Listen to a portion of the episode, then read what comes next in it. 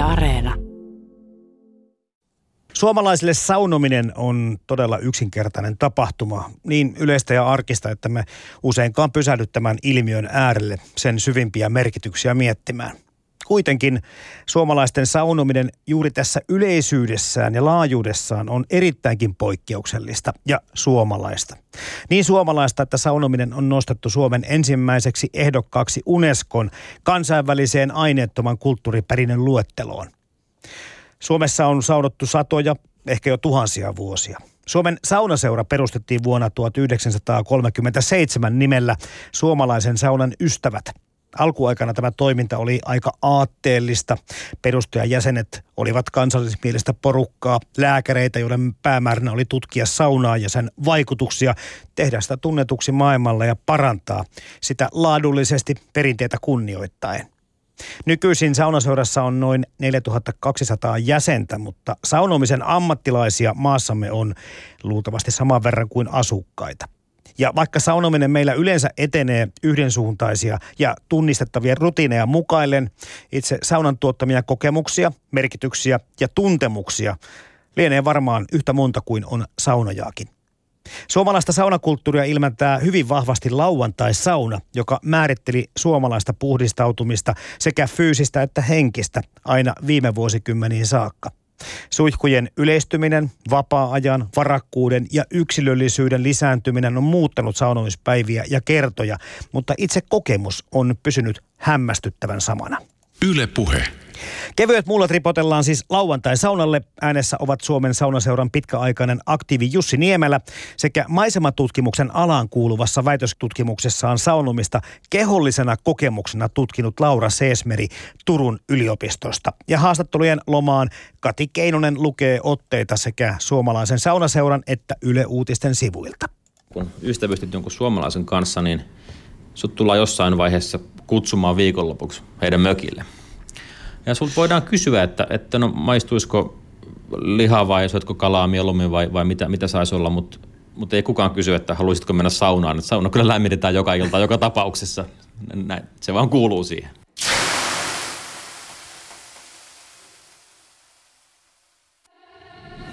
Yle Puhe. Perjantaisin kello kymmenen ja Yle Areena. Kevyet mullat. Toimittajana Jarmo Laitaneva. Yle Puhe.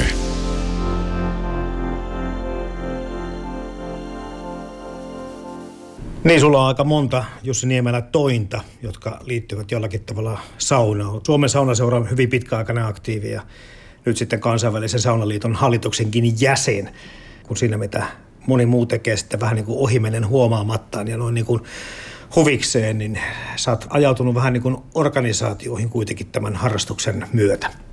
Rakkaudesta lajiin, kyllä. Tota, siellä tapaa kiinnostavia saunaihmisiä ja, ja altistuu kiinnostavilla saunoilla ja kiinnostavilla saunatavoilla ja kulttuureilla. No poikkeaako se sun tämmöinen niin kuin ammatillinen rooli sitten semmoista siviili Jussi Niemelästä?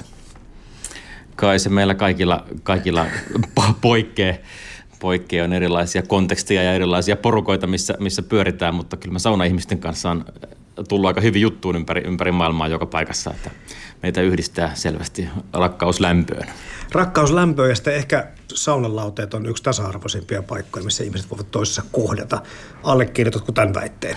Näin, näin se on. Siellä ollaan ilman arvomerkkejä ja, ja vaateparsia, ilman suurempia titteleitä. Tasa-arvoisena voidaan keskustella rauhallisesti asioista tai olla keskustelematta. Sekin on, sekin on yksi muoto tasa-arvoa, että voi olla hissukseen, jos siltä tuntuu. No päteekö tämä sama tasa-arvon tunne ja tilanne sitten niissä muissakin maissa, kenenkä saunakulttuuria tunnet? Varmaan tavallaan pätee. Tyylejä on hyvin monenlaisia, että on, ollaan perhepiirissä kylpemistä ja, ja sitten taas, taas miehet keskenään, naiset keskenään, erilaisia, erilaisia konteksteja, mutta, mutta ei kyllä.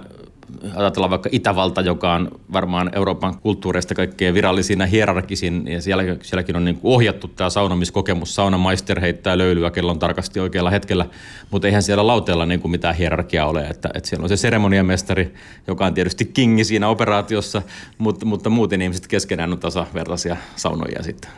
Voidaan vaikka vaihtaa muutama sana lisää näistä erilaisista saunakulttuureista, mitä maailmalla onkin, mutta mennään tähän meidän varsinaiseen teemaan. Ja meitä on tosiaan toivottu sanottiin lauantaisaunaa, ja, ja tämän toiveen esittäjä halusi korostaa sitä, että hänkin on ikään kuin siitä perinteestä lähtöisin, että vuosikymmeniä lauantaina sauna lämmitettiin, mutta enää se harvoin lämpenee lauantaina, ehkä joskus, mutta satunnaisesti paljon useammin muina arkipäivinä ja niin poispäin.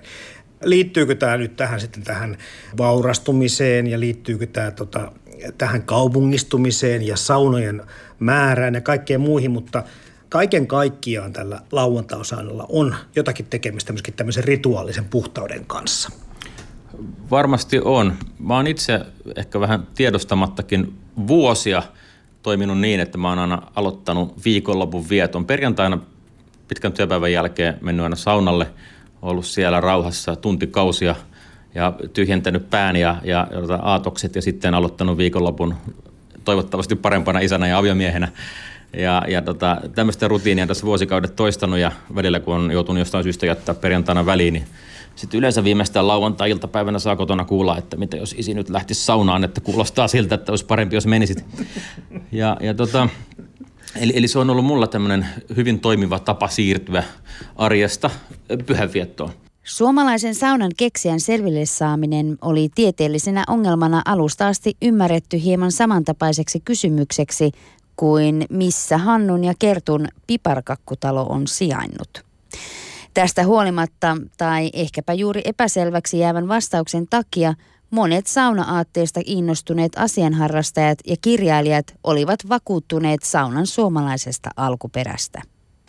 Ja, ja nyt kun lauantaisaunaa oikein tässä niin kuin tuumailen, niin, niin tota tuli, tuli tämmöinen yksityiskohta mieleen, että kun katsotaan Suomen työnaikalainsäädäntöä, vuonna kuusikymmentäviisi keksittiin, että eihän se kuuden päivän työviikka olekaan, olekaan ehkä nyt se autuaaksi tekevä juttu, että eiköhän viisi riitä ja sitten annettiin vielä viiden vuoden siirtymäaikaa, että, että vasta vuoteen seitsemänkymmentä mennessä kaikilla piti olla viisipäiväinen työviikko. Eli, eli perjantai-illastahan tuli uusi lauantai, niinhän siinä kävi ja, ja se, se pitkälti selittää sitä, sitä minkä takia, minkä takia rota, ennen se oli niin kuin luontevaa, että että lauantaina siirryttiin sitten, sitten tuota saunan kautta niin kuin pyhänviettoon ja mentiin puhtaana kirkkoon sitten sunnuntaina. Joo, nimenomaan tämä, että, että sitten pyhiin paikkoihin, olipahan mikä uskonto tai kirkkokunta tahansa, niin tämä monta kertaa sitten siinä on joku pyhän paikan ulkopuolella joku peseytymismahdollisuus ja jätetään kengät pois. Ja tämä jollakin tavalla tämä arjesta pyhään siirtyminen ja sunnuntai kirkkoon meneminen, niin aika hyvin niin kuin sattuu yhteen sen vanhan elämän kanssa, mistä tässä nyt vähän niin kuin puhutaan. Kyllä, kyllä. Ja, ja hygieniapuoli oli siihen aikaan yksinkertaisempi. Monelle, monelle ihmiselle riitti, että jos kerran viikossa pääsi pesulle ja, ja se oli tietysti silloin, kun viikon työt oli tehty, hiet hikoiltu, niin, niin siinä kohtaahan se oli luontevinta, luontevinta homma, homma hoitaa. Nykyisin tietysti, jos se aamulla ja illalla pääsee suihkuun, niin mistähän ei tule yhtään mitään. Kyllä, kyllä. Joo, paljon on tapahtunut tässä muutoksia. Vielä siitä historiasta tämmöinen niin kuin tulen ja savun merkitys ehkäpä osin myöskin symbolisesti puhdistavana elementtinä. Tämäkin niin kuin, ainakin tämmöisissä alkuperäiskansojen uskonnoissa ja uskomuksissa mainitaan vahvana elementtinä. Kyllä, joo, ja kyllähän sen jo, sen jo tietää, että miltä ihmisistä tuntuu, kun tulta tuijottaa. Siinähän on jotain, jotain, jotain maagista ja suurempaa voimaa, ja voi kuvitella, että se tulee aika monen sukupolven takaa, että et, et jos puulämmitteistä saunaa pääsee lämmittämään, niin kyllähän se on terapeuttisinta ja hienointa tekemistä, mitä ihminen voi tehdä. Mm. Nyt se tuli ja savu on pikkuhiljaa ehkä vähän niin kuin väistynyt tietenkin, koska valtaosa taitaa saunoistamme olla. Tai en tiedä, onko valtaosa, mutta merkittävä osa ainakin kaupunkisaunoista toimii sähköllä. Mutta sitten taas sinnekin on tuotu paljon tämmöisiä lisiä, eli tota, on höyrykiukaita ja on kaikenlaisia tuoksuja ja muita. Eli ihmisillä kuitenkin selvästikin on vielä siinä kaupunkisaunomiskokemuksessakin havitellaan jotakin semmoista alkuperäisempää ja vanhempaa. Kyllä joo, ja sitten uusia yleisiä saunoja, jos katsotaan, niin kyllä ne yleensä, yleensä liekillä lämpeävät, että Että selvä, selvä trendi siellä on. Savusaunoista ollaan paljon kiinnostuneita nykyisin. Mm. Niitä ihmiset haluaa mökeilleen rakentaa. Aika monella on unelmana sellainen oma savusauna tehdä ja, ja se, se, se kyllä niin kuin näkyy. Parhaat löylyt jälleen kerran tänäkin kesänä tuli tuolla Iissä sitten savusaunossa äh, saunottua. Ja se on kyllä tota, vertansa vailla oleva kokemus, koska jotenkin tuntuu, että he ihmiset, jotka eivät ole siellä käyneet, niin se on erilaista. Kaikki muu saunominen jollakin tavalla mun mielestä on samantyyppistä, mutta savusaunassa se, sen löylyn intensiivisyyden koko ajan niin kuin kasvu ja millä tavalla se tuntuu rinta-alassa ja muuta, niin se kokemuksena on kyllä jotain semmoista, että sen soisi kyllä kaikille meille suomalaisille. Ehdot, ehdottomasti joo, että sehän on yleisesti tiedetty ero, että, että sähkö, sähkösauna ja puusauna, niin siinä on suuri ero. Mm. Mutta sitten harvempi tiedostaa sitä, että jos mennään sitten taas erilaisten puukiukaiden väliseen vertailuun, niin kertalämmitteinen ja jatkuvalämmitteinen, niin siinä on, voisin sanoa, että siinä on melkein yhtä iso ero kuin sähkösaunan ja puusaunan välissä. Ja, ja nyt sitten, mitä näillä termeillä siis tarkoitetaan, jatkuvalämmitteinen on se, se normaali, mikä, mikä suurimmalta osalta suomalaisia kesämökkejä järven rannalta löytyy, jossa pannaan sitä, pidetään pientä tulta koko ajan, kun kylvetään, että taas kertalämmitteiseen kategoriaan menee savusaunan kiukaat tai, tai pönttökiukaat, semmoiset, jossa tuli on siinä kohtaa sammunut, kun kylpiä lauteille kiipeä, ja massa on tietysti iso, iso kiukas. Se on vähän kaukana jo siitä normaalisaunomisesta. Joo, se ei ole semmoista, että, että lenkin jälkeen tuosta nopeasti, ei. Vaan siihen, siihen niin kuin asettaudutaan ja laskeudutaan, ja, ja, ja tota, se on se, on se hienompi rituaali. Kansanrunousjulkaisut vakiinnuttivat saunan ja kylpemisen kuvauksen kirjallisuuteemme. Melkein kaikilla Kalevalan sankareilla oli oma saunansa. Kansanlääkinnän tuntijana Elias Lönnrot ymmärsi antaa hyvin monipuolisen kuvan saunan käytöstä, paitsi peseytymis-, syntymä- ja kuolinpaikkana, myös taika- ja noita saunana. Kansalliseepos loi pysyvää pohjaa sille, että saunasta saattoi kehkeytyä keskeinen identiteettisymboli. Pakko kertoa tässä mun omaa tämmöistä... tämmöistä niin kuin tärkeää projektia, kolme vuotta jo suunniteltu. Mä oon halunnut yhdistää tämän, mitä kuvasit, että sopiiko nyt kaupunkiin tämmöinen, tämmöinen mm. oikein, niin kuin, oikein jyhkeä saunakokemus, niin, niin nyt tuohon, tuohon Espoon Tapiolan ytimeen sitten rakentanut itselleen lu, raskaan lupaprosessin jälkeen, niin, niin tota, aika muhkeen pihasaunan. Ja, ja tota, itse asiassa tällä viikolla otin, otin siitä kiukaasta savut ensimmäisen kerran pihalle. Lauteet ei ole vielä valmiit, mutta, mutta tota, kiu, kiuas on muurattu ja siinä on just kertalämmitteinen tämmöinen unelmien täyttymyskiuas mulla, toista tonnia painava pönttökiuas. Ja, ja tota, tosiaan otin siitä savut, savut pihalle ja sanan varsinaisessa merkityksessä ää, lämmitin aluksi, aluksi varovasti ja sitten jossain kohtaa tota, pistin vähän reippaammin pökköä pesää ja kun se on tommoinen miehen korkunen toista tonnia painava pönttö, jossa tulipesäkin taitaa olla kahdeksankymmentä senttiä syvä, siihen menee aika, aika, aika iso, isot kalikat ja pistin vähän reippaammin pari sylillistä, heitin sinne puita. Sitten kun niin iloisesti tuli palo ja, ja, ja hetken päästä kurkkastin ikkunasta ulos tuohon paloauto tuolla risteyksessä, että mitäs, mitäs sitten katsoin. Täällä on aika paljon savuakin täällä ulkona ja ryntäsin ulos ja katsoin, että joo kaikki hyvin, se tulee piipusta, mutta sitä tuleekin aika reippaasti ja juoksin palo, palomiehiä vastaan ja, ja tota, ne kertoi, että joku naapurustosta oli arvellut, että kaikki ei ole nyt ihan, ihan hallinnassa, kun täällä päin ei ole totuttu näkemään tämmöistä määrää savua aikaisemmin. Mulla oli vielä toisessa kädessä laser infrapuna lämpömittari ja mä kerroin heille, että hei, että palokaasun lämpötila on kaksisataa astetta ja, ja hormi sata viisikymmentä ja tilanne on ihan hallinnassa. Ja sanoi, että selvä ja sulla on homma hallinnassa ja jatkoivat matkaa, mutta se osoitti vaan, osoitti vaan sen, että, että tämä savun muodostuskin oikein perinteisen tyyppisessä kiukaassa itse asiassa muuttuu yhtäkkiä merkitykselliseksi, kun tuodaan se tuohon kehykkösen kupeeseen. Joo, voin kuvitella. Eivät kumminkaan palomiehet jääneet saunomaan. No se ei ollut vielä ihan saunomiskunnossa. Mä joudun itsekin siinä samana iltana sitten vähän myöhemmin niin ensimmäiset löydöt ottamaan alumiinitikkaiden päällä niin kuin, niin kuin perinteeseen kuuluu, mutta hiki tuli sielläkin. Ennen kuin päästiin jo saunaa lämmittämään, mutta mennään vielä vähän sinne lauantaisana ilmiöön. Niin kun mietitään kyläkulttuuria, ja nyt kun meillä tietenkin tota, kaupungeissa jossakin vaiheessa alkoi olla melkein kaikissa asunnoissa saunat, ja sitten ennen kuin ei ollut välttämättä, kun oli sitten siellä täällä niitä saunoja, niin sitten kai oli myöskin tapana, kun se sunnuntai oli se ainoa vapaapäivä, että se sauna saattoi ikään kuin haalia siitä ympäristöstä, lähipiiristä, ehkä he olivat sukulaisia, ehkä muuten vaan tuttavia tai naapureita, niin saunoma ehkä kokoonnuttiinkin vähän eri tavalla, joka taas lähentelee sitä yhteissaunaa, mihinkä äsken muuten Jussi Niemelä viittasit. Kyllä, joo. Ja, ja tota, agraarikulttuurin ajo, aikoina hyvinkin taloissa oli isot saunat. Ja mm. eihän sitä silloin, niin kun se lämmitettiin, siinä oli iso homma. Kyllä. Piiat siellä puolipäivää teki töitä, että ne sai saunan lämpöiseksi, niin olihan se nyt järkevää silloin haalia kaikki, ketkä nyt lähi, lähimailla oli, että odotetaan niin kuin hyöty irti, kyllä, kun se ei ollut naks naks päälle ja pois, vaan, vaan se tehtiin ja sitten se kesti, kesti tietysti löyly pitkään, niin se oli luontevaa. luontevaa. Päivät oli pitkiä, kuten tuossa on puhuttukin, ja töitä oli paljon, oli ruumiillisia töitä. Oli selvää, että silloin kun ihmiset tietävät, että se on luultavasti kuitenkin lauantai se päivä, niin sitten oli ikään kuin helppo hakeutua. Ja varmasti etsittiinkin jo sitten, että mihinkä tänään pääsisi saunaan. Näin se, näin se toimii, ja sitten tämä niin kuin näkyy muissakin kulttuureissa. Meidän lähellä oltiin jos pari vuotta sitten Vienan Karjalassa saunaseikkailuretkeä tekemässä, ja, ja tota, siellä Jyskyjärven kylään osuttiin lauantaina päivällä. Ja kun lauantai-iltana siellä, siellä niin kuin käveltiin, niin joka talon pihasta nousi savu. Tuntui aika mainioilla. Ihmisiä tuli jostakin pusikosta vihdat kädessä. Ne kävi oikeasti tekemässä vihdat sillä aikaa, kun ne niin kuin lämmitti niitä saunoja. Ja, ja, no, siellähän elämä on niin kuin Suomi sata vuotta sitten tyyppistä edelleen, mutta oli vaan hauska huomata, että ilman, että kukaan oli kertonut, että kohta tulee yksi maastoautollinen turisteja, niin, niin, niin saunat oli lämpöisenä. Yle Puhe.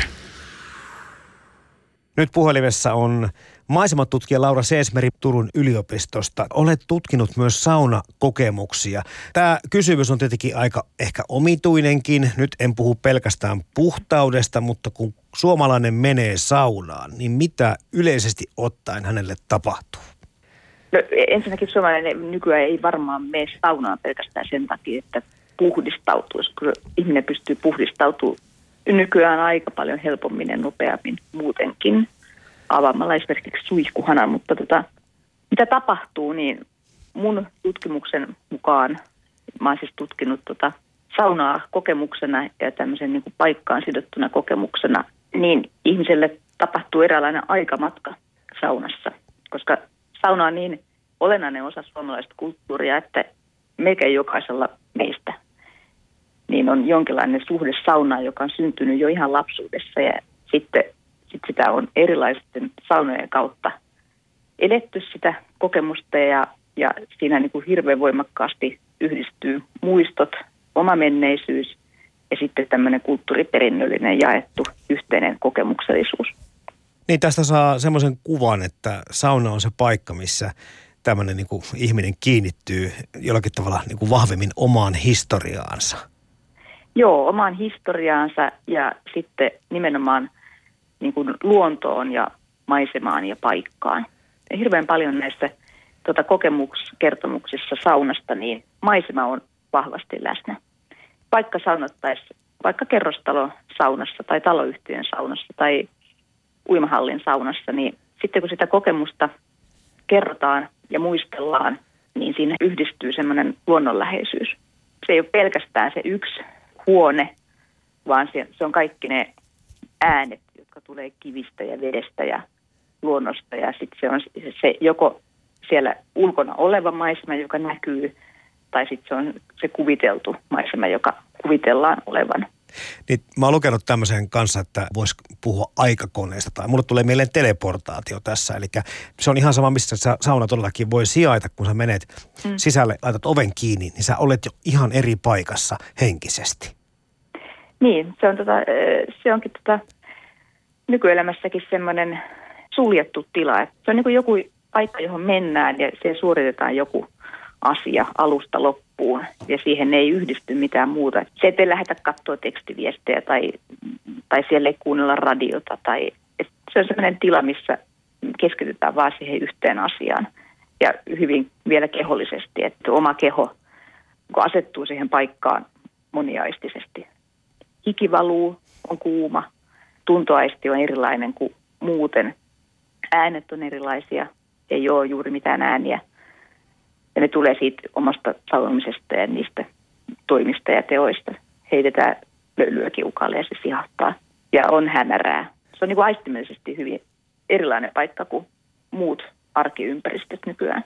Saunominen, tuo arkinen ajanviete, juhlallinen merkkitapahtuma ja pyhä puhdistautumisen riitti on nostanut Suomen ensimmäiseksi ehdokkaaksi Unescon kansainväliseen aineettoman kulttuuriperinnön luetteloon. Jokainen löylynheittäjä muokkaa ja ylläpitää osaltaan saunakulttuurimme jatkuvuutta, usein sitä itse tiedostamatta. Sauna Unescoon hankkeen tavoitteena on vaalia saunaperinteen jatkuvuutta, vahvistaa saunakulttuurin elinvoimaa ja nostaa esiin suomalaisen saunakulttuurin merkityksellisyyttä. Kevyet mullat. Toimittajana Jarmo Laitaneva.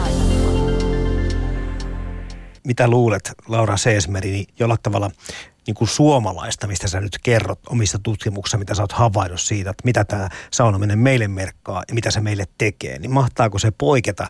Saunahan on keksitty tietenkin ympäri maailman ehkä eri paikoissa samaan tai eri aikaan, ja saunomista toki sitten muuallakin päin maailmassa harjoitetaan. Joo, kyllä se suomalainen saunakokemus on sillain erityinen, että kun se on niin vahvasti elää suomalaisessa kulttuurissa se sauna. Että lähes kaikilla on, niin kuin, on niitä muistoja elämän varrelta erilaisista saunoista. Ja tavallaan ne just sitten kokoontuu siihen kokemukseen mukaan. Että se ei ole vaan se yksi kerta, kun mennään saunaan, vaan siinä niin kuin on mukana koko se saunahistoria.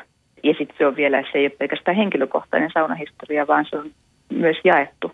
Me voidaan puhua ihan muutamalla sanalla vaikka saunakokemuksesta ja varmasti toinen ymmärtää, että mitä tarkoitetaan. Sauna on ehkä myös semmoinen paikka, että, että vaikka sillä moni hiljaisuudesta ja rauhasta nauttiikin, niin sillä saattaa olla aika intiimiäkin keskusteluja.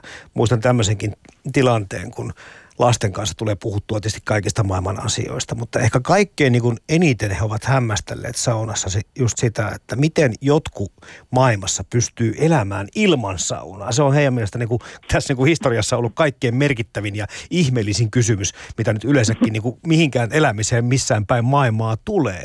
Että se jollain tavalla, niin kuin sä tuossa Laura Seesmeri kerrotkin, miten tärkeä osa se on, niin, niin tässä niin kuin jotenkin huomaa sen, että, että se ajatus on siitä, että se on niin oletusarvona, niin tärkeä. tärkeä asia, että et ilman sen niin kuin olemassaoloa on vaikea kuvitella mitään elämää. Niin, se on kyllä niin, niin tota, juurtunut suomalaiseen kulttuuriin. Ja nyt tota, Suomi on ratifioinut tuon Unescon aineettoman kulttuuriperinnön sopimuksen, ja saunaa aiotaan nyt ehdottaa ensimmäisenä suomalaisena aineettoman kulttuuriperinnön asiana tälle Unescon listalle. Ja se, miten se on siellä esitetty, siellä on olemassa tämmöiset elävän perinnön digisivut, niin sielläkin mä kiinnitin huomiota siihen, että sitä esitetään semmoisen niin kuin hyvin yleisenä ja kaikille ja koko kulttuuriin liittyvänä asiana. Ja siellä todettiin muun muassa, että, että suomalainen ei välttämättä edes tajua ottavansa osaa johonkin kulttuuriperinnön tekoon mennessään saunaan, vaan se on, se on niin olennainen osa kulttuuria. Näiden yhteisten kulttuuristen, historiallisten kokemusten lisäksi.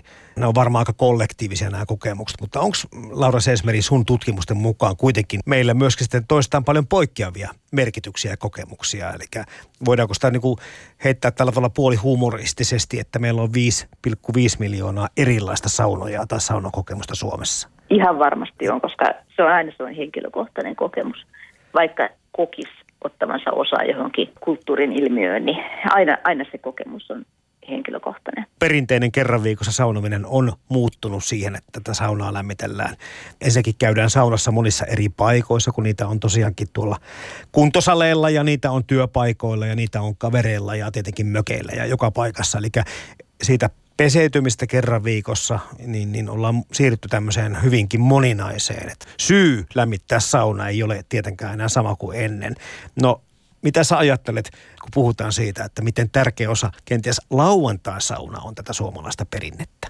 No, se on kyllä varmasti semmoinen asia, joka on, on tosiaan muuttunut, että se liittyy tämmöiseen niin kuin sen saunan tavallaan arkipäiväistymiseen. Että se ei ole enää se arjen ja pyhän leikkauspisteessä oleva juttu, joka tehdään vähän niin kuin siirtymäriittinä arjesta pyhään, vaan se tosiaan sit on niitä saunoja joka paikassa ja erilaisia ja sinne voidaan mennä spontaanisti keskellä viikkoa tai ihan koska vaan, millä se tuntuu. Ja sitten se ehkä jää se lauantaisauna pois. Mutta tämä aineisto, jota mä oon tutkinut näistä kokemuksista ja kokemuksen, saunakokemusten kerronnallistamisesta, niin mulla oli kaksi tämmöistä Suomalaisen kirjallisuuden seuran Kansanrunousarkiston järjestämää keruuta. Ja ne ajoittuu ne kertomukset pääasiassa kaksikymmentäluvulta tähän päivään saakka. Niin kyllä siellä se lauantaisauna tulee esille, mutta se liittyy enemmän just tämmöiseen kaupungistumisen aikaan. Esimerkiksi, että ollaan muutettu maata kaupunkiin ja käydään yleisessä saunassa lauantaina.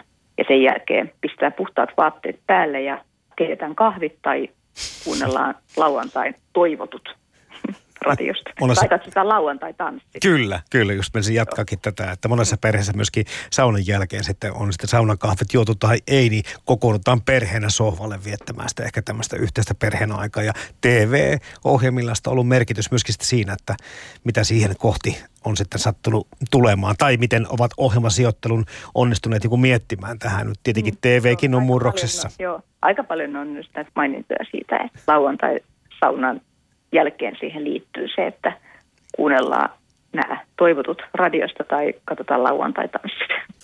Yle Puhe. Ihan sivuttaan ei ole aihe, mutta, mutta tämä saunan ja viinan suhde, kun me puhuttiin tästä vähän tämmöistä kansallisen romanttisesta kuvasta siitä, että, että no mennään kulttuuriin. Meillä on elokuvia, meillä on kirjoja, joissa, joissa te niin kuin viinaa pullosta ryypätään saunan päälle tai saunan kuistella taas, että saunan pukuhuoneessa tai ehkä mieluumminkin sitten siinä saunan ulkopuolella penkillä. Tämä kuva kuumittelee joskus niin kuin verkkokalvolla, mutta mä en tiedä miten totta se on. Varmaan nykyisin se menee just tänne nostalgiakategoriaan, ja, ja tota, mutta kyllähän halkopino ja siinä kossupullo kätkettynä, että isäntä menee vähän halkoja tekemään tai jotakin nikkaroimaan. Ja itse asiassa tulee tässä heti mieleen yhdet hyvän ystävän häät reilun kymmenen vuoden takaa, jossa, jossa hää paikalle oli vartavasti käärätty kotikäydyllinen halko ja rakennettu se halkopino, jotta sinne voitiin muutama kossupullo piirottaa juhlavieraita varten. Oliko saunaa? Siinä ei ollut saunaa, siinä oli vaan tämä halko, halkopino-efekti. Sauna oli sitten jatkoilla kyllä myöhemmin, myöhemmin mutta, mutta selvästi siihen, siihen tämä, tämä on meillä mielessä. Tosiaan se halkopinossa oleva kossupullo, se tietysti liittyy siihen, koska ennen puilla lämmitettiin sekä tietysti varmaan nyt tuvat ja mökit muutenkin, mutta ehkä tämä tämmöinen niin kuin rentoutuminen ja sitten sen arjen päättäminen, niin se alkoholi sitten ehkä jotenkin paremmin myöskin sitten siihen nitkahti. No, jos lauantai-sauna on vähän semmoinen katoava perinne, niin sitten taas toisaalta, kun katsoo kaikenlaisia tilastoja, niin kyllä kai tuo perjantai-pullokin, jos vielä muutama sana alkoholista vaihdetaan, niin on sekin ikään kuin väistymässä. Ihmiset ovat tähän muuttamassa pikkusen monenlaisia tapojaan. Näin, näin tuntuu olevan, sivistyneempään suuntaan menee, ja varmasti, varmasti on ihan, ihan hyvä näin, että, että, että, että jos katsotaan nykyajan koululaisia, niin eihän ne nyt ole tolkku pois joka viikonloppu, niin kuin me aikana oltiin, että et, et tässä on selvästi, selvästi niin kuin menossa, menossa kehitys ihan, ihan hyvään, hyvään suuntaan.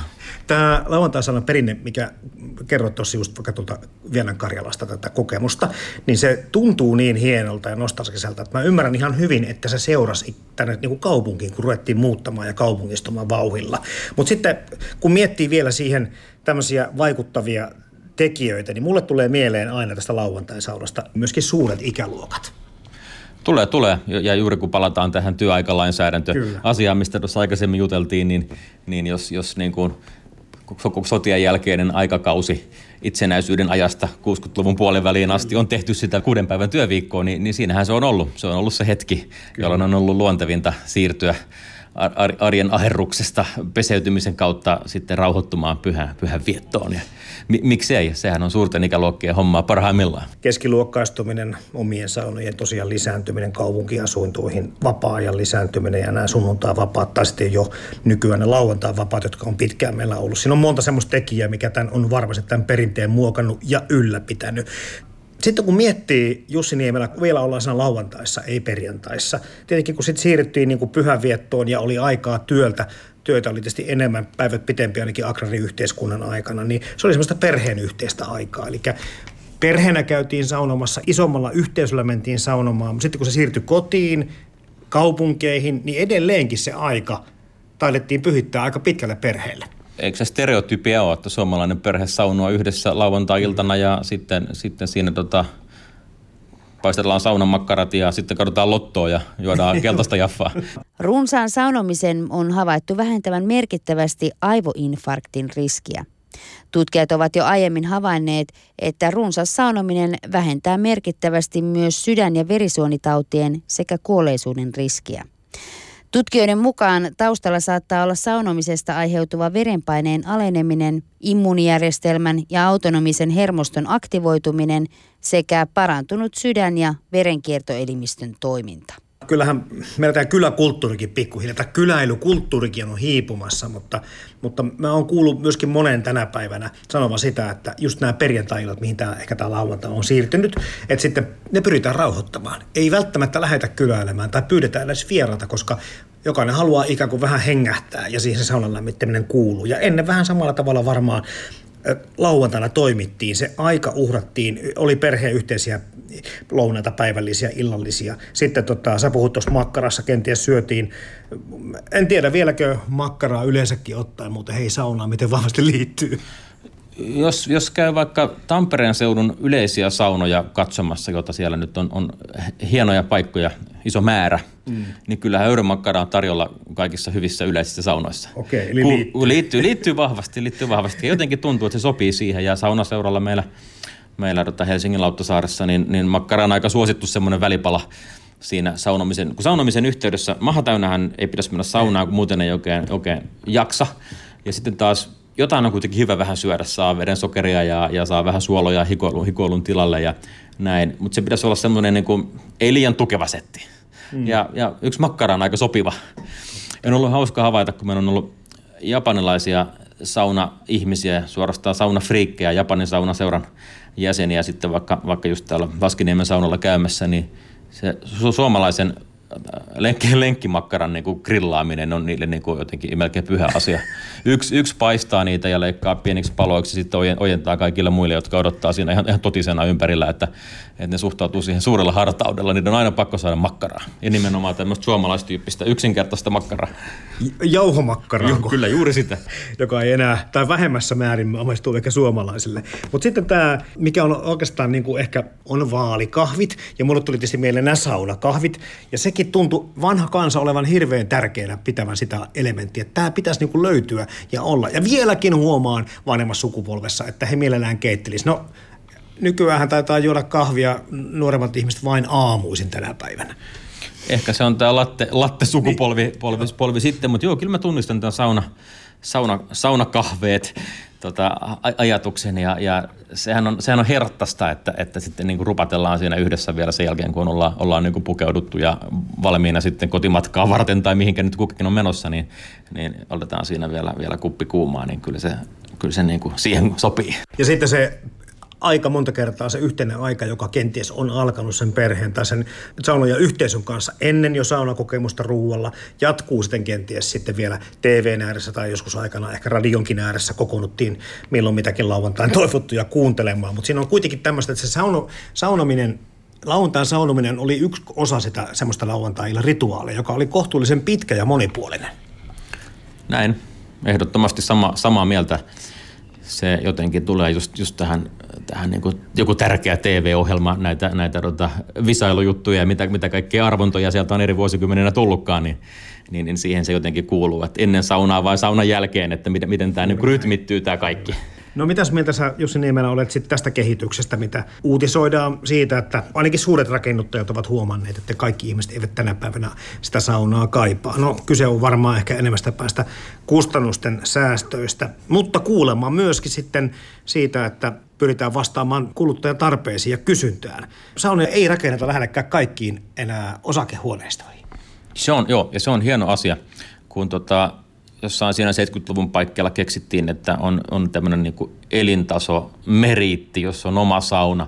Ja, ja silloin se oli vaan niin kuin rastiruutuun, että on sauna. Kukaan ei ollut kovin kiinnostunut siitä, että minkälainen sauna, onko siinä hyvät löydyt, edes, edes siedettävät. Kunhan oli joku kuuma huone paneelilla päällystetty, niin, niin silloin, silloin ajateltiin, että nyt asunto-omaisuuden arvo on merkittävästi suurempi, kun saunakin löytyy. Ja, ja va- vaatehuoneeksi niistä merkittävä osa on aikojen saatossa, saatossa päätynyt.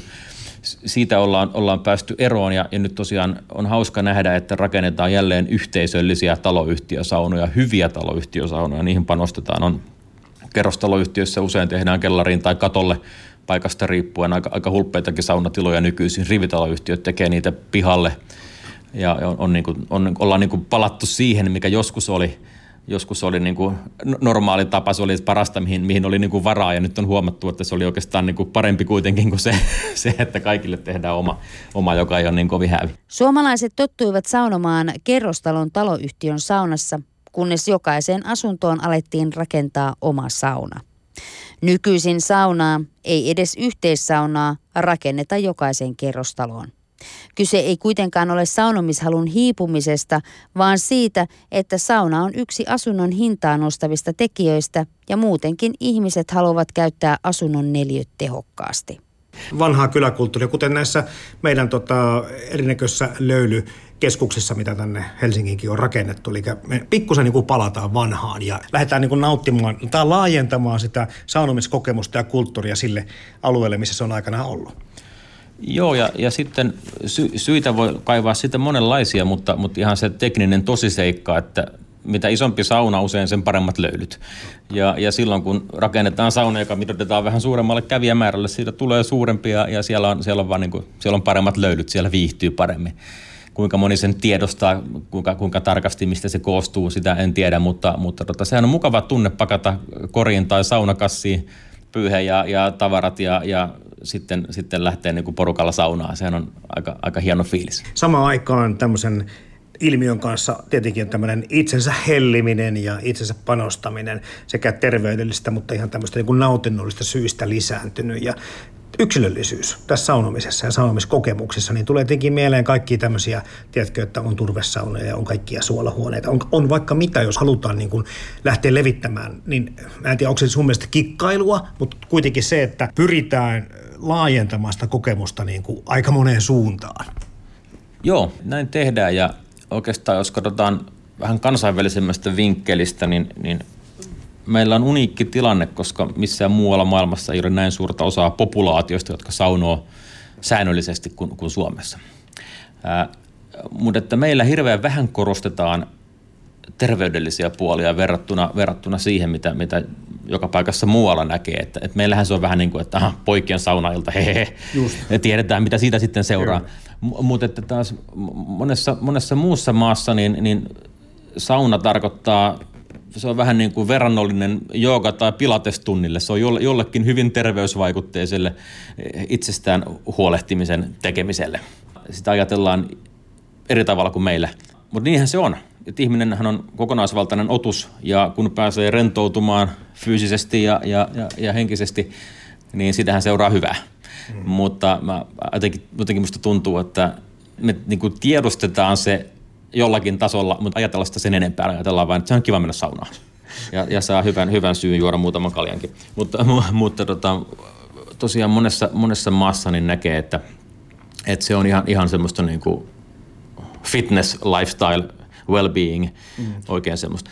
Just amerikkalainen saunakongressi, kansainvälinen saunakongressi oli, oli Torinojokilaaksossa tuossa noin kesän alussa ja siellä oli amerikkalainen lääkäri, joka, joka siitä puhuu, että hän, hän määrää liikuntaa usein, usein potilailleen, että, että nyt käyt kolme kertaa seuraavien parin viikon aikana lenkillä ja, ja näin monta minuuttia ja sitten katsotaan mikä tilanne, että, että hän haluaisi, että kun hänellä on lääketieteellinen näyttö, että se auttaa. Mm-hmm.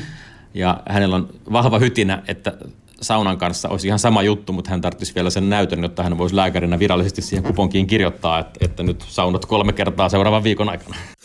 Yle Puhe. Moni, jotka tätä lauantaisaunaa edelleen harjoittavat, niin toteavat, että ehkä sitä nimenomaan voi kaipailla sen takia, että se oli ainut saunavuoro. Ja edelleenkin lauantaina käydään saunassa paljon, mutta siihen on vaan tullut rinnalle näitä monia muita.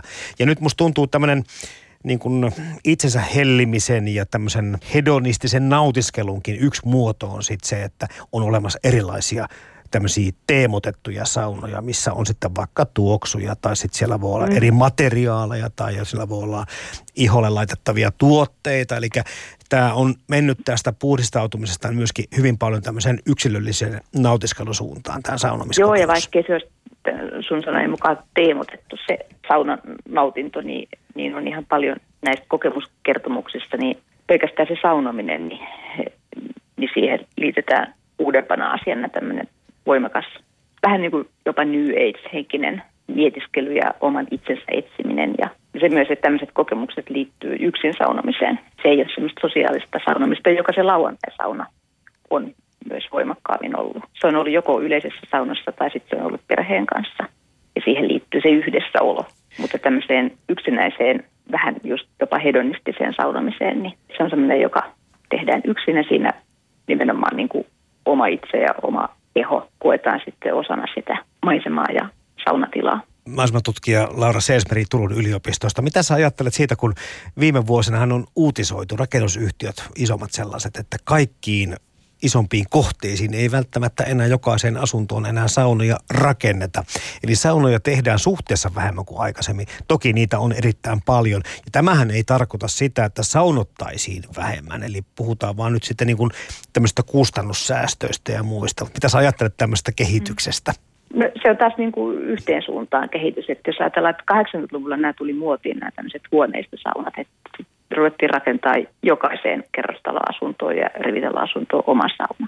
Ja luovuttiin niistä taloyhtiön saunoista. Ja sitten se saunominen ehkä just käpristyikin vähän semmoiseksi yksinäiseksi ja perheen sisäiseksi ja semmoiseksi. Mutta nyt on selvästi tämmöinen vähän uudempi trendi meneillään, että et saunominen on saanut tämmöistä uutta sosiaalisuutta. On, tota, on kaupungeissa on erilaisia uusia niin kuin yleisen saunan muotoja. Esimerkiksi Altaat Helsingissä tai Löyly tai Sompasauna. Ja se liittyy tämmöisiin niin kuin isompiin kaupunkeihin, että Helsinki ja Tampere ja Turussa on vissiin yksi. Mutta sitten itse esimerkiksi asun Porissa, niin täällä ne yleiset saunat on sitten uimahallien saunoja. Yleisten saunojen kulta-aika oli tuhatyhdeksänsataaneljäkymmentäluvun puolivälissä, mutta kun lähiöiden rakentaminen pääsi vauhtiin, yleisten saunojen määrä alkoi nopeasti vähentyä. Viime vuosina yleiset saunat ovat jälleen alkaneet kasvattaa suosiotaan. Suomalaisia yleisissä saunoissa kiehtoo niiden tarjoama maanläheinen yhteisöllisyys. Kevyet mullat. Toimittajana Jarmo Laitaneva. Uimahallien saunat on varmasti ollut aika tässä niin kuin vuosikymmeniä hyvin tärkeä paikka monille suomalaisille, ketkä sitten ilman saunaa ovat. Joo, ja siellä on saatettu tätä lauantaisaunaperinnettä pitää yllä, että jos on tota, esimerkiksi ollut vaatimattomammat pesutilat kotona, niin sitten on käyty uimahallissa lauantaina, siihen liittynyt sitten se sauna. No minäkäs päivinä sitten Laura Seesmeri saunansa lämmittää? Oletko lauantaisauna ihmisiä? Mä oon joissain arkisissa asioissa hyvin säntillinen, mutta saunomisen suhteen niin mä oon täysin aikatauluvapaa. Mä lämmitän yleensä saunan silloin, kun mulla on aivan helskutin kylmä, tai jos mä oon tehnyt jotain hikistä hommaa kotona, tai sitten jos mä haluan jonkun lapsen kanssa pitää sellaisen kahdenkeskisen juttutuokion, niin silloin. Mm, eli periaatteessa päivä voi olla mikä tahansa, myöskin lauantai. Se voi mm. olla lauantai, mutta se ei välttämättä ole lauantai. Koetko sä olevasi tämmöinen tyypillinen suomalainen saunoja? En oikein. Se ei ole, esimerkiksi se on ihan uusi asia, että mulla on oma sauna, jonka mä voin lämmittää. Että mä oon semmoinen aika arkinen tota, uimahallisaunoja. Ja sitten sen lisäksi mulla on tietysti jotain tämmöisiä erityisiä luonnonläheisempiin saunoihin liittyviä muistoja ja kokemuksia erilaisten ystävien mökeiltä ja muualta. Avaa tätä salaisuuden verhoa, että mihinkä maisemaan ja mihinkä saunaan sä sitten helposti niin kuin siirryt henkisesti tai kiinnityt, eli minkälaiset, missä ne parhaat löylyt tai saunat sun mielestä sijaitsee tai sun kokemuksissa? Kyllä niihin olennaisesti liittyy toi uiminen mulla, että ne on jostain rannalla, missä, missä on päässyt veteen ja, ja ehkä semmoiseen vuoden aikaan kanssa, että, että vesi on ollut kylmää ja sitten semmoiseen ehkä tällä hetkellä niin semmoinen, jos me nyt ihan salaisuuden verhoa raotaan, semmoinen, joka nyt ensimmäisenä tulisi mieleen, niin liittyy semmoiseen vähän salasaunomiseen, että vailla mitään suunnitelmaa arkipäivänä on lähdetty ajamaan ystävien mökille ja jäät on just sulanut ja sitten ollaan lämmitetty siellä sauna ja saunottu ihan kaikessa rauhassa. Joo, toi kuulostaa sillä tavalla kuitenkin suomalaista muistolta, että me tykätään kuitenkin silloin, kun puhutaan saunomisesta, niin, niin siirtyä tämmöiseen vähän niin kuin alkeellisimpiin oloihin. Joo, se liittyy myös siihen. Se on sellainen aikamoinen mökkirähjäke. Tutkija Laura Seesmeri Turun yliopistosta, kerrot tähän loppuun. Me ei varmaan kannata olla huolissaan, vaikka kevyitä multia tässä lapioidaan lauantai-saunomiselle, niin suomalaista saunakulttuurista se taitaa elää ja voida hyvin, vaikka onkin jonkinlaisessa muutoksessa. Se elää ja voi hyvin ja siitä nimenomaan kertoo se, että, että se on muutoksessa, että se osaa muuttua. Se ei jämähdä jonnekin, ei edes siihen yhteen viikonpäivään lauantaihin, vaan se muovautuu koko aika ja uusien saunojen myötä. Ei heitetä kevyitä multia saunomiselle, mutta lauantaissauna nyt ehkä osittain voi ne ainakin sellaisena niin kuin ainoana ja merkittävänä saunakokemuksena, niin ehkä siellä pientä mullan hippua on päällä. Näin kertoi siis Turun yliopistosta maisematutkija Laura Seesmeri, joka on tehnyt siis oman väitöstutkimuksensa saunakokemuksista. Palataan Jussi Niemelän kanssa samaan aiheeseen vähän eri kantilta. Yle Puhe. Tämän suuntauksen kun tietää, niin tämä, ja mä nyt lauantaisaunalle pikkuhiljaa tässä niin kevyitä multia ripotellaan ainakin osittain, niin tilanne on oikeastaan mennyt parempaan suuntaan, vaikkakin tietenkin ne saunat voi olla aika erikoisiakin paikkoja tai erikoisia kokemuksia, mutta se, että kerrat ovat lisääntyneet viikossa. Voi olla, joo. Ei se varmaan ole mihinkään, mihinkään niin kuin kadonnut, ja sitten tässä pikkuhiljaa niin kuin tiedostetaan enemmän, on, on näitä Unesco kampanjoita ja muuta, että, että halutaan olla oikeasti ylpeä suomalaisesta saunakulttuurista, mikä itse näen nyt on hirveän, hirveän tärkeä asia. Että ei pidä ottaa vaan annettuna ja itsestäänselvyytenä asioita, mitkä on oikeastaan niin kuin meidän, meidän kansalle ja meidän kulttuurille erityisen ominaisia, alkuperäisiä ja hienoja. Ihmiset varmaan, niin kuin sanot, jollain tavalla jokainen tietää sen, että tämä on terveellistä, jos ei nyt ihan niin kuin itsensä niin kuin hengiltä sauno tai polla saunassa. Mutta se, että, että tämä terveyshyödyt jää meillä, en mä tiedä, eikö ne pimentoa, mutta ei niitä nyt ihan tavattomasti kuitenkaan korosteta. Onko se tarkoituksenmukaista? Emme kuitenkaan varmasti piilottelekaan terveysvaikutuksia, vaan ne ei ole meille ehkä niin tärkeitä. Eikö meidän kansallisrunoilija muotoilu asia jotenkin näin, että kello onni on, se onnen kätkeköön? Että mitä sitä nyt sen enempää sitten leuhuttelemaan, jos on joku hyvä juttu, että eihän tämä nyt niin kovin ihmeellinen ole, että kannattaako tästä se suurempaa metakkaa pitää. Mutta sitten sit kuitenkin luetaan historiankirjoja ja talvisodan ihmeitä ja muita ja todetaan, että, että saunan ansiosta täpärissä tilanteissa suomalaiset on selviytynyt ja, selviytyneet ja pärjänneet ja Ja, ja, ja muuta, että onhan, onhan sekin jo terveysvaikutteista. Jos on vähän saunasta ja viinasta ja saunasta terveydestäkin puhuttu, niin tota, tämä sauna ja seksi on myös semmoinen, että joku sanoo, että älkää laittako saman lauseeseen sellaista. Mutta sitten taas joku tutkimus on sitäkin mieltä, että sauna ja seksi jollakin tasolla on liittynyt kyllä suomalaiseen kansanperinteeseen, mutta ei siitä nyt liikaa siitäkään ole juteltu. Joo, varmaan tulee eniten niiltä ajoilta, kun, kun tosiaan ehkä tämmöistä agraariyhteiskuntaa Oli, oli enemmän vallalla ja asuttiin aika ahtaasti siellä. Oli, oli niin kuin samassa huoneessa asu useampaa sukupolvea. Eihän Joo. siinä nuorille pareille oikein ollut, ollut niin kuin paikkoja, mutta saunaan saattoi jäädä sitten sen jälkeen, kun muut oli jo häipynyt. Että et ihan, ihan tämmöinen niin kuin luonteva piilopaikka. Voi ajatella sen niin kuin näinkin päin. Kyllä, ja jos sitä ruvetaan korostamaan tai sitä puhumaan, niin ehkä sitten sinä, se herättää vääränlaisia mielikuvia, koska pääasiassa kuitenkin meillä on, niin kuin, ne on pidetty eri huoneissa ja eri paikoissa. Joo, sitten jos mennään historiaa niin kuin reippaasti enemmän taaksepäin, että katsotaan niin kuin keskiaikaista Keski-Eurooppaa, jolloin oli isoja kylpylaitoksia. Monessa semmoisessa maassa, mitä ei saunapaikkoina niin kauheasti mielletä, niin kuin Iso-Britannia tai Ranska tai, tai, tai Ruotsi ja muut, missä oli hienoja kylpylaitoksia. Niin, niin tota, jossain, jossain kohtaa sitten tämä rentoutumishomma meni, lähti vähän lapasesta, meni liian pitkälle, prostituutio otti, otti ylivallan. Ja, ja sitten jossain kohtaa ajateltiin näin, että nämä on oikeastaan aika saastaisia paikkoja, nämä puhtauden tyyssijat, koska, koska täällä pesiytyy nyt vääränlainen ammattiharjoittaminen. Ja sitten niitä isolla kädellä ja ryminällä kiellettiin ja purettiin. Ja Pariisin keskustassakin on ollut kuninkaallinen niin kuin saunalaitos, joka on sitten niin kuin näyttävästi pantu, pantu niin kuin lyttyyn. Että et nyt loppuu tuommoinen vehtaaminen. Niin Jussi Niemelä, tässä on tietenkin käyty jo sitä, tätä meidän kansallisperinnettä ja semmoista suomalaiskansallista tapaa saunoa läpi jo paljonkin, mutta kun kerran tuolla kansainvälisissä piireissä liikut ja, ja siihen kansainväliseen saunaliiton hallitukseenkin kuulut, niin tuossa jo ihan alussa pari sanaa vaihdettiin se, mutta onko tämä saunakulttuuri sitten miten yhteneväinen tai miten moninainen, jos mennään sitten näihin muihin kulttuureihin maailmassa? Moninainen on varmaan oikea sana nyt näistä, näistä, näistä tota vaihtoehdoista, joita annettiin äsken. Ää, kaikkea tietysti yhdistää tämä lämmöstä nauttiminen ja, ja, ja hikoilu ja sitä, sitä kautta hyvän olon, olon hakeminen, mutta aika erilaisia tyylejä. Tosiaan se, se terveysvaikutteisuus ja tämmöinen well-being korostuu muualla paljon enemmän kuin Suomessa. Ja, ja, ja tota, tosiaan isoja saunakansojahan löytyy, että tietysti missään muualla yhtä suuri osa populaatiosta kuin meillä, eli melkein kaikki ei saunut säännöllisesti. Mutta sitten taas kun me ollaan pieni kansakunta, että jos saksalaisista puolet, puolet vaan saunoa, niin sekin tekee neljäkymmentä miljoonaa ihmistä, että se on oikeastaan aika paljon. Ja, ja Venäjällä, jos menet mihin tahansa, tahansa tämmöiseen niin kuin ruokakauppaketjun myymälään, niin aina löytyy muutamaa eri sorttia kuivattuja vihtoja, koska eihän venäläinen nyt saunaan ilman vihtaa mene.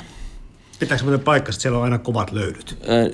Ty- tyypillisesti on, joo. Että et, et Banja-kulttuuri, kaupunkien, siis yleisiä saunojahan on Venäjällä paljon. Joka kaupungissa löytyy, löytyy niin kuin kaupungin koosta riippuen, niin, niin tota yleensä useita. Ja joo, ne, ne, sa- ne lämmitetään aika, aika reippaaksi, tehdään yleensä aika korkeaksi lauteet. Sinne kun suomalainen menee vähäksi aikaa ihmettelemään, niin palaa jalat ennen kuin on päässyt ylälauteelle ja sitten palaa takapuoli, jos, jos siihen istuu.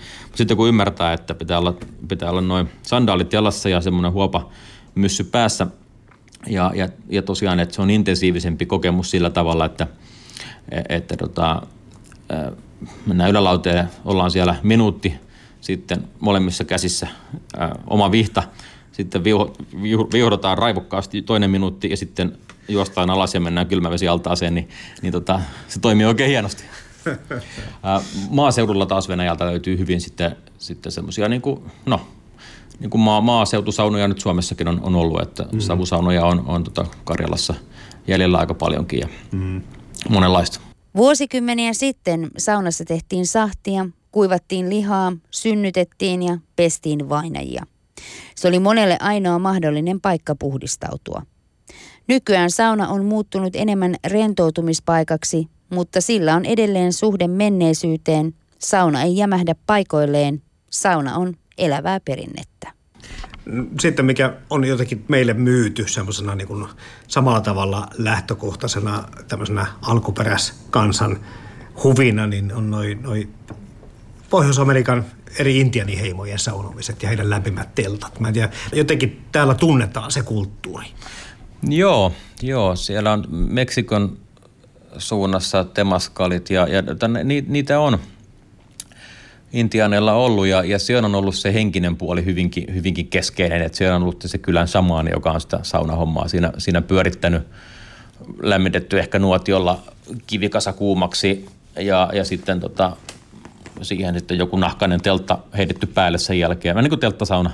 Systeemi meilläkin tai miten, miten ikinä se onkaan rakentunut ja sitten yrittäjä, yrittäjä sinne, mistä on todettu voimakkaita tuoksuja ja uusia, uusia ajatuksia niistä ja sitten tämmöinen henkinen seremonia, joka siihen on liittynyt, että se on ollut se heidän tyyli. Niin vähän samasta asioista, mistä Laura Seesmerikin on tässä kertonut siitä, että me emme ajattele tätä saunomiskokemusta ehkä niin syvällisesti. Me, se on meille niin arkipäiväinen kokemus, mutta sitten kun sitä ruvetaan tutkimaan, niin sieltä löytyy kyllä paljon tämmöistä sekä henkistä että symbolista että rituaalista puhdistautumista. Löytyy, ehdottomasti mm. löytyy.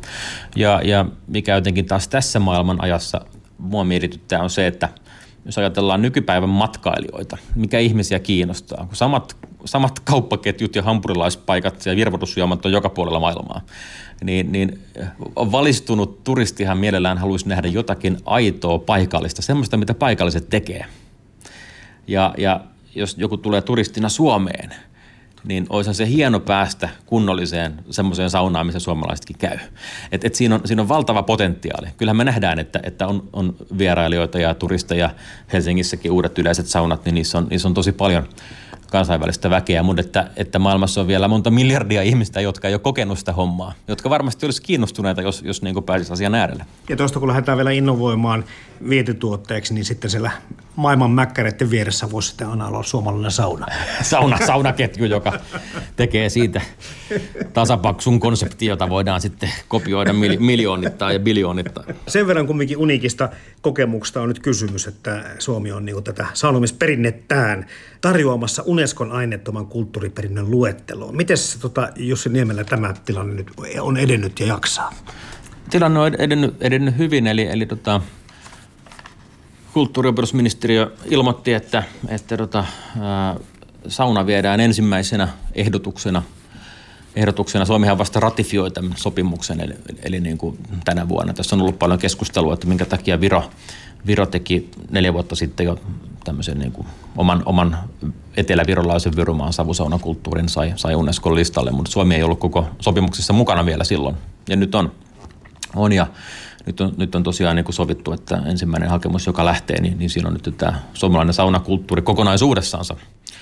Ja, ja nyt sitten kovaa vauhtia laaditaan kasaan sitä varsinaista hakemus, hakemus tota, ää, settiä, eli, eli siinä pitää laajasti dokumentoida, mitä se, mitä se tarkoittaa. Tässä on nyt sitten Suomen Saunaseuran mukana ja, ja hirveä määrä muita paikallisia saunatoimijoita yhdessä, yhdessä tehdään sitä hakemusta ja valmistellaan materiaalia, jotta saataisiin semmoinen koko kansakunnan kattava todistusaineisto siitä, että meillä on oikeasti jotain uniikkia. Asiantuntija lausunto sitä mahdollisuudesta, että tämä menee läpi tämä homma. Kyllä se, kyllä se varma, varmasti menee. Eihän, eihän tota, mikä olisi sen aidompaa kuin tämä. Totta.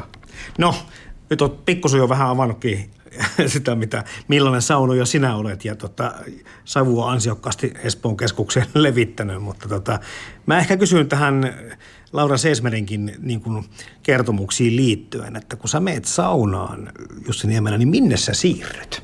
Huolettomaan olotilaan. Se, se on vähän niin kuin kohtuun käpertyisi takas johonkin semmoiseen, missä ihmisen on hyvä olla. Mikään, mikään ei purista eikä mikään ei vaivaa. Lämpö, lämpö hyväilee ja voi, voi miettiä syntyjä syviä ja pudotella kierroksia pikkuhiljaa alaspäin ja todeta, että on se elämä hienoa aikaa. Tuleeko sinulle mieleen tämmöisiä samanlaisia, mistä tässä nyt sitten Laura Seesmeri on kertonut tosiaan siitä, että yhtäkkiä niin kuin ihminen rakentaa sitä itselleen historiaa ja semmoinen tietty yhteenkuuluvuuden tunne sekä ehkä oman suvun, mutta tämän meidän perinteen kanssa, että se niin kuin lisääntyy ja jotenkin siihen on niin kuin helppo kiinnittyä?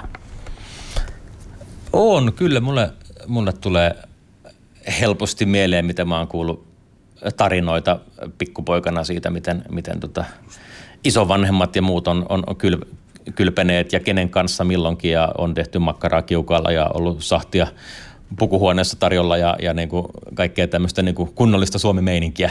Kyllä ne muistot niin kuin helposti aina, aina palaa mieleen, kun on itsekin, itsekin saunassa, mutta, mutta tota, kyllähän se meidät, se meidät yhdistää. No, lämpeneekö se sulla sauna lauantaisin vai sanoit tuossa äsken, että perjantai on tullut tilalle vai, vai miten paljon useammin?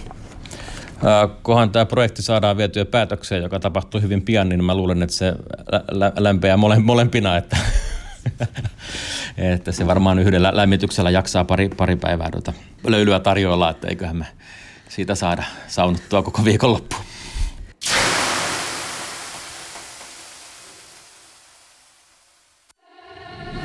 Yle Puhe. Perjantaisin kello kymmenen ja Yle Areena. Kevyet mullat. Toimittajana Jarmo Laitaneva. Yle Puhe. Äänessä siis tuossa Suomen Saunaseuran pitkäaikainen aktiivi Jussi Niemelä sekä maisematutkimuksen alaan kuuluvassa väitöstutkimuksessaan saunomista kehollisena kokemuksena tutkinut Laura Seesmeri Turun yliopistosta. Ja haastattelujen lomaan Kati Keinonen luki otteita sekä Suomalaisen Saunaseuran että Yle Uutisten sivuilta.